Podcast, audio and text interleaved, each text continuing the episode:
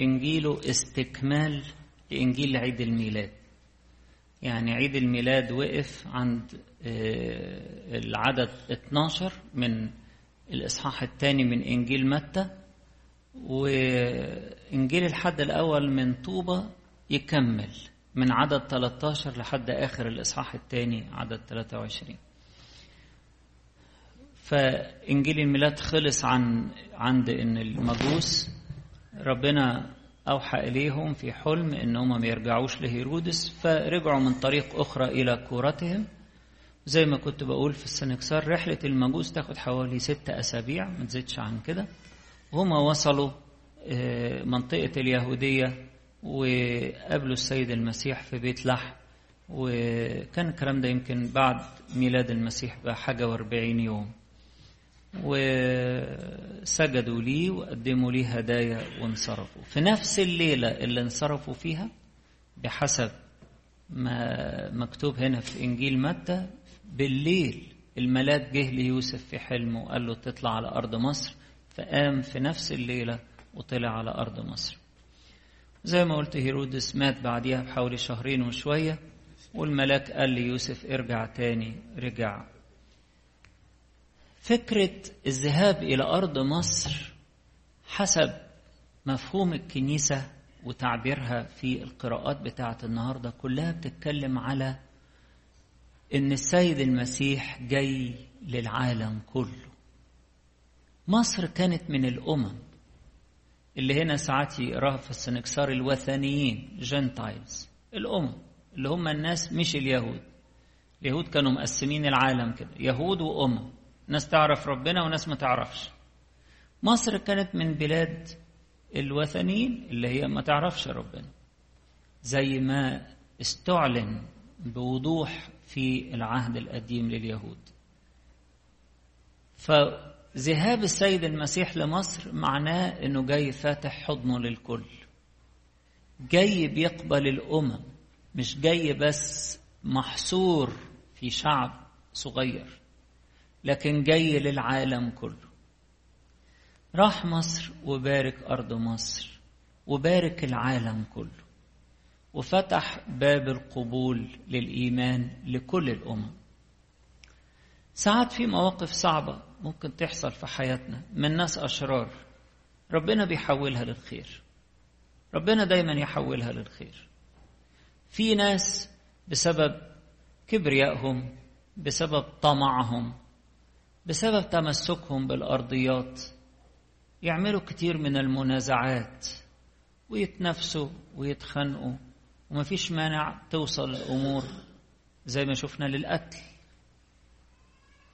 كل ده بسبب تمسكهم بالأرضيات وكرامة الأرض وأموال الأرض ومناصب الأرض وأطماع أطماع في الدنيا. كلها طبعا أوهام الشيطان بيخدع بيها الناس لأن الناس هتسيبها. الناس هتسيبها وتمشي. وهيرودس ده مات على طول. والملاك وربنا طبعا كان عارف. الملاك قال ليوسف قال له بس خليك هناك شوية لحد لما يموت. وبعد ما مات قال له خلاص ارجع.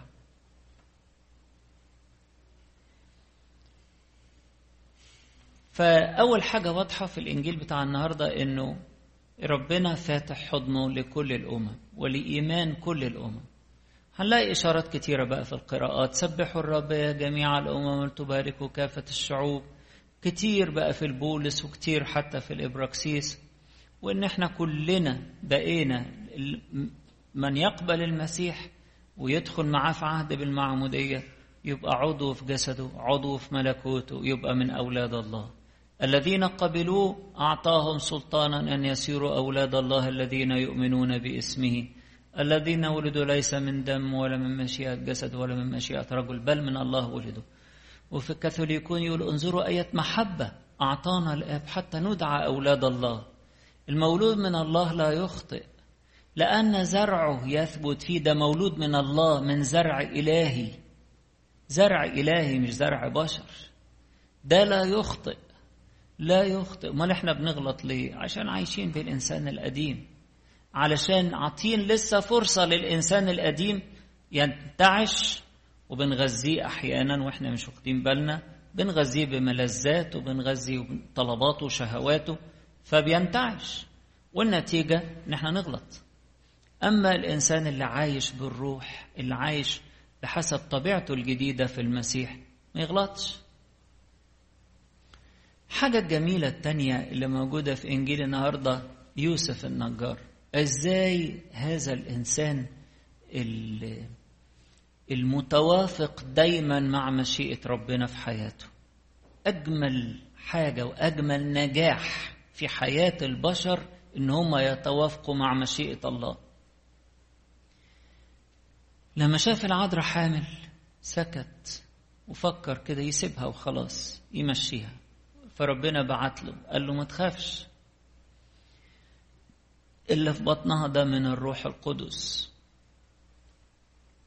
خلاص حافظ عليها واعتبر نفسه خادم لسر التجسد الإلهي طول الوقت.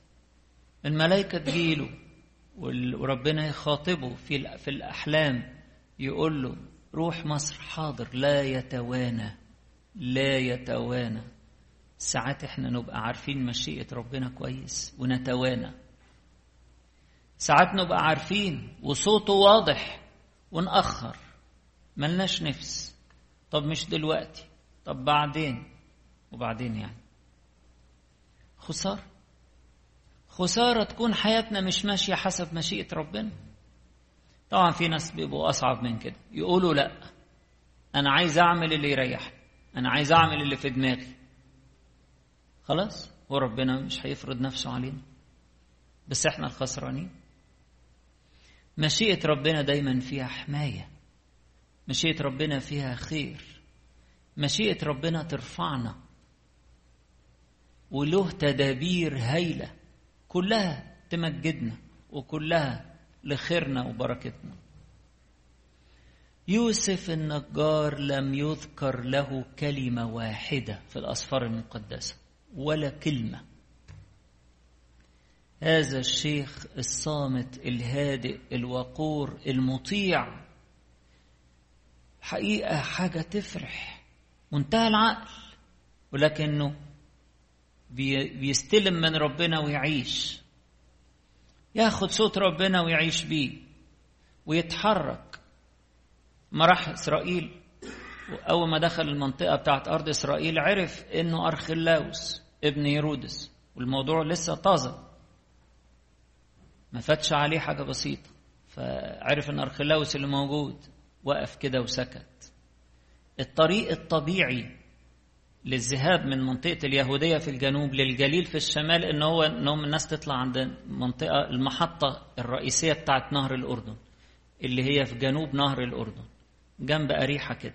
ويبقى قوافل بتطلع وتطلع على الشمال بمحاذاة نهر الأردن وبعد كده تدخل على الجليل أنا بصور لكم الخريطة يعني.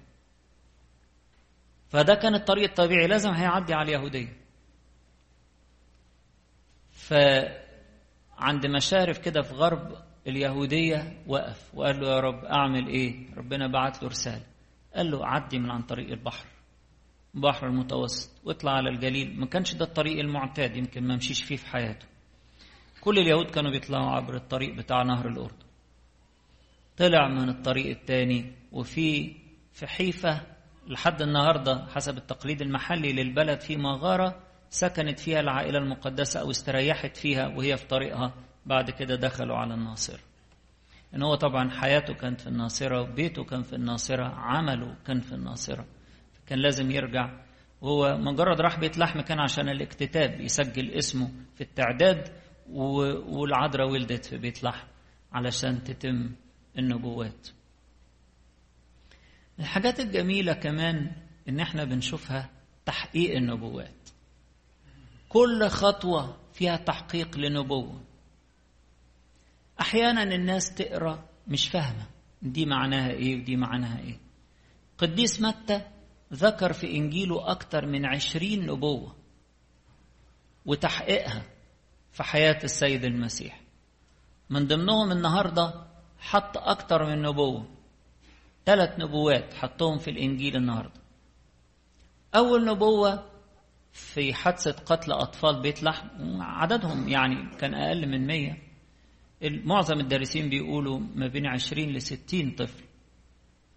والنبوة جايبها من إرميا لما بيقول صوت سمع في الرامة.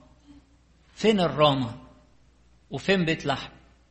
بيت لحم جنوب أورشليم بحوالي 19 كيلو. مناطق جبلية خالص. والرامة شمال أورشليم حوالي 15 كيلو. يعني صوت سمع على بعد إيه؟ 25 كيلو. ياه! صوت صعب. صراخ الأمهات. صوت سمع في الرامة. شوفوا مسمع في الرامة. بكاء ونحيب وعويل كثير. رحيل رحيل مدفونة جنب بيت لحم لأنها ماتت في الطريق ويعقوب دفنها. ماتت وهي بتولد بنيامين. فرحيل تبكي على أولادها. ولا تريد أن تتعزى لأنهم ليسوا بموجودين. فالنبوة دي قديس متى حطها وقال دي تنطبق على حادثة قتل أطفال بيت لحم. النبوة الثانية من هوشع جايبها ويقول لنا أهو راح مصر بارك مصر ورجع من مصر فمن مصر دعوت ابني. طبعا الآية دي بتتفهم بمفهومين بمفهوم إنه شعب إسرائيل راح مصر وربنا دعاه من مصر وخرجه أيام موسى. وأيضا تتفهم بمعنى إن السيد المسيح راح مصر وبعد كده خرج من مصر. النبوة الثالثة شوية مش مش واضحة وإحنا بنقرأ العهد القديم. لما قال أتى وسكن في الناصرة لكي يتم ما قيل بالأنبياء أنه سيدعى ناصريا. لو دورنا في العهد القديم ممكن ما نلاقيش اللفظة دي بالظبط. ناصريا يعني ينتمي إلى الناصرة. لكن هنلاقي نفس الكلمة نيتزر بالعبري معناها غصن غصن فرع غصن غصن طالع كده. ودي الحقيقة نبوة جميلة عن السيد المسيح وجت في العهد القديم ست مرات. مرتين في إشعيا مرتين في إرميا ومرتين في زكريا. وفي ال في البولس النهارده حطت النبوة بتاعت إشعيا اللي بيقول فيها أهو وأيضا يقول إشعيا سيكون أصل أو غصن. يسى والقائم ليقود الأمم على اسمه سيكون رجاء الأمم. دي موجودة في إشعيا 11 هنا مختصرها كده القديس بولس الرسول وحاططها في رسالته لروميا 15 فالغصن ده كلمة غصن بالعبري يعني نيتزر اللي هو ناصري نفس اللفظة. فكما قيل بالأنبياء لأن في أكثر من نبي ذكر إن السيد المسيح هو الغصن اللي من أصل يسى أبو داود. يعني جاي طالع من الجدر بتاع يسى وهو ده اللي هيكون عليه رجاء الأمم. وهيحل عليه روح الله روح المشورة روح حي بيشرح كتير لما نقرأ في إشعيا إصحاح 11 نرجع في البيت كده ونخطط عليها ونلاقي كلام جميل عن السيد المسيح الغصن القائم من أصل يسى فإحنا النهارده بنشوف تحقيق نبوات بنشوف إن السيد المسيح بيحول كل الأمور للخير بنشوف إنه عندنا نموذج جميل يوسف النجار مطيع متوافق دايما مع مشيئة الله كنموذج لينا. هم دول الناس اللي ربنا يشتغل بيهم. زي الست العذراء اللي بتقول ليكن لي كقولك زي يوسف النجار اللي بيتحرك بحسب إرشاد ربنا ولما يبقى كده متلخبط يعمل إيه؟ يسكت ويصلي. وما يتحركش لحد لما ربنا يحركه. كويس قوي إن إحنا ما نتسرعش. ما نندفعش في اتجاه. نستنى لما ربنا يحركنا. نستنى لما ربنا يوجهنا. يقوم ربنا بيوجهنا. مش بالكلام الكتير القداسة لكن بطاعة وصية ربنا وبالانتباه لكلامه الحلو واللي فيه رسائل حلوة جدا لينا.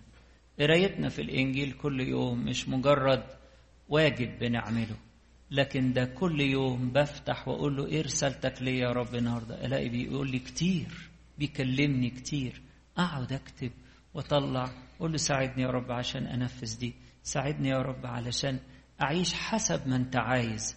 أعيش بحسب مشيئتك وأتمم خطتك الجميلة.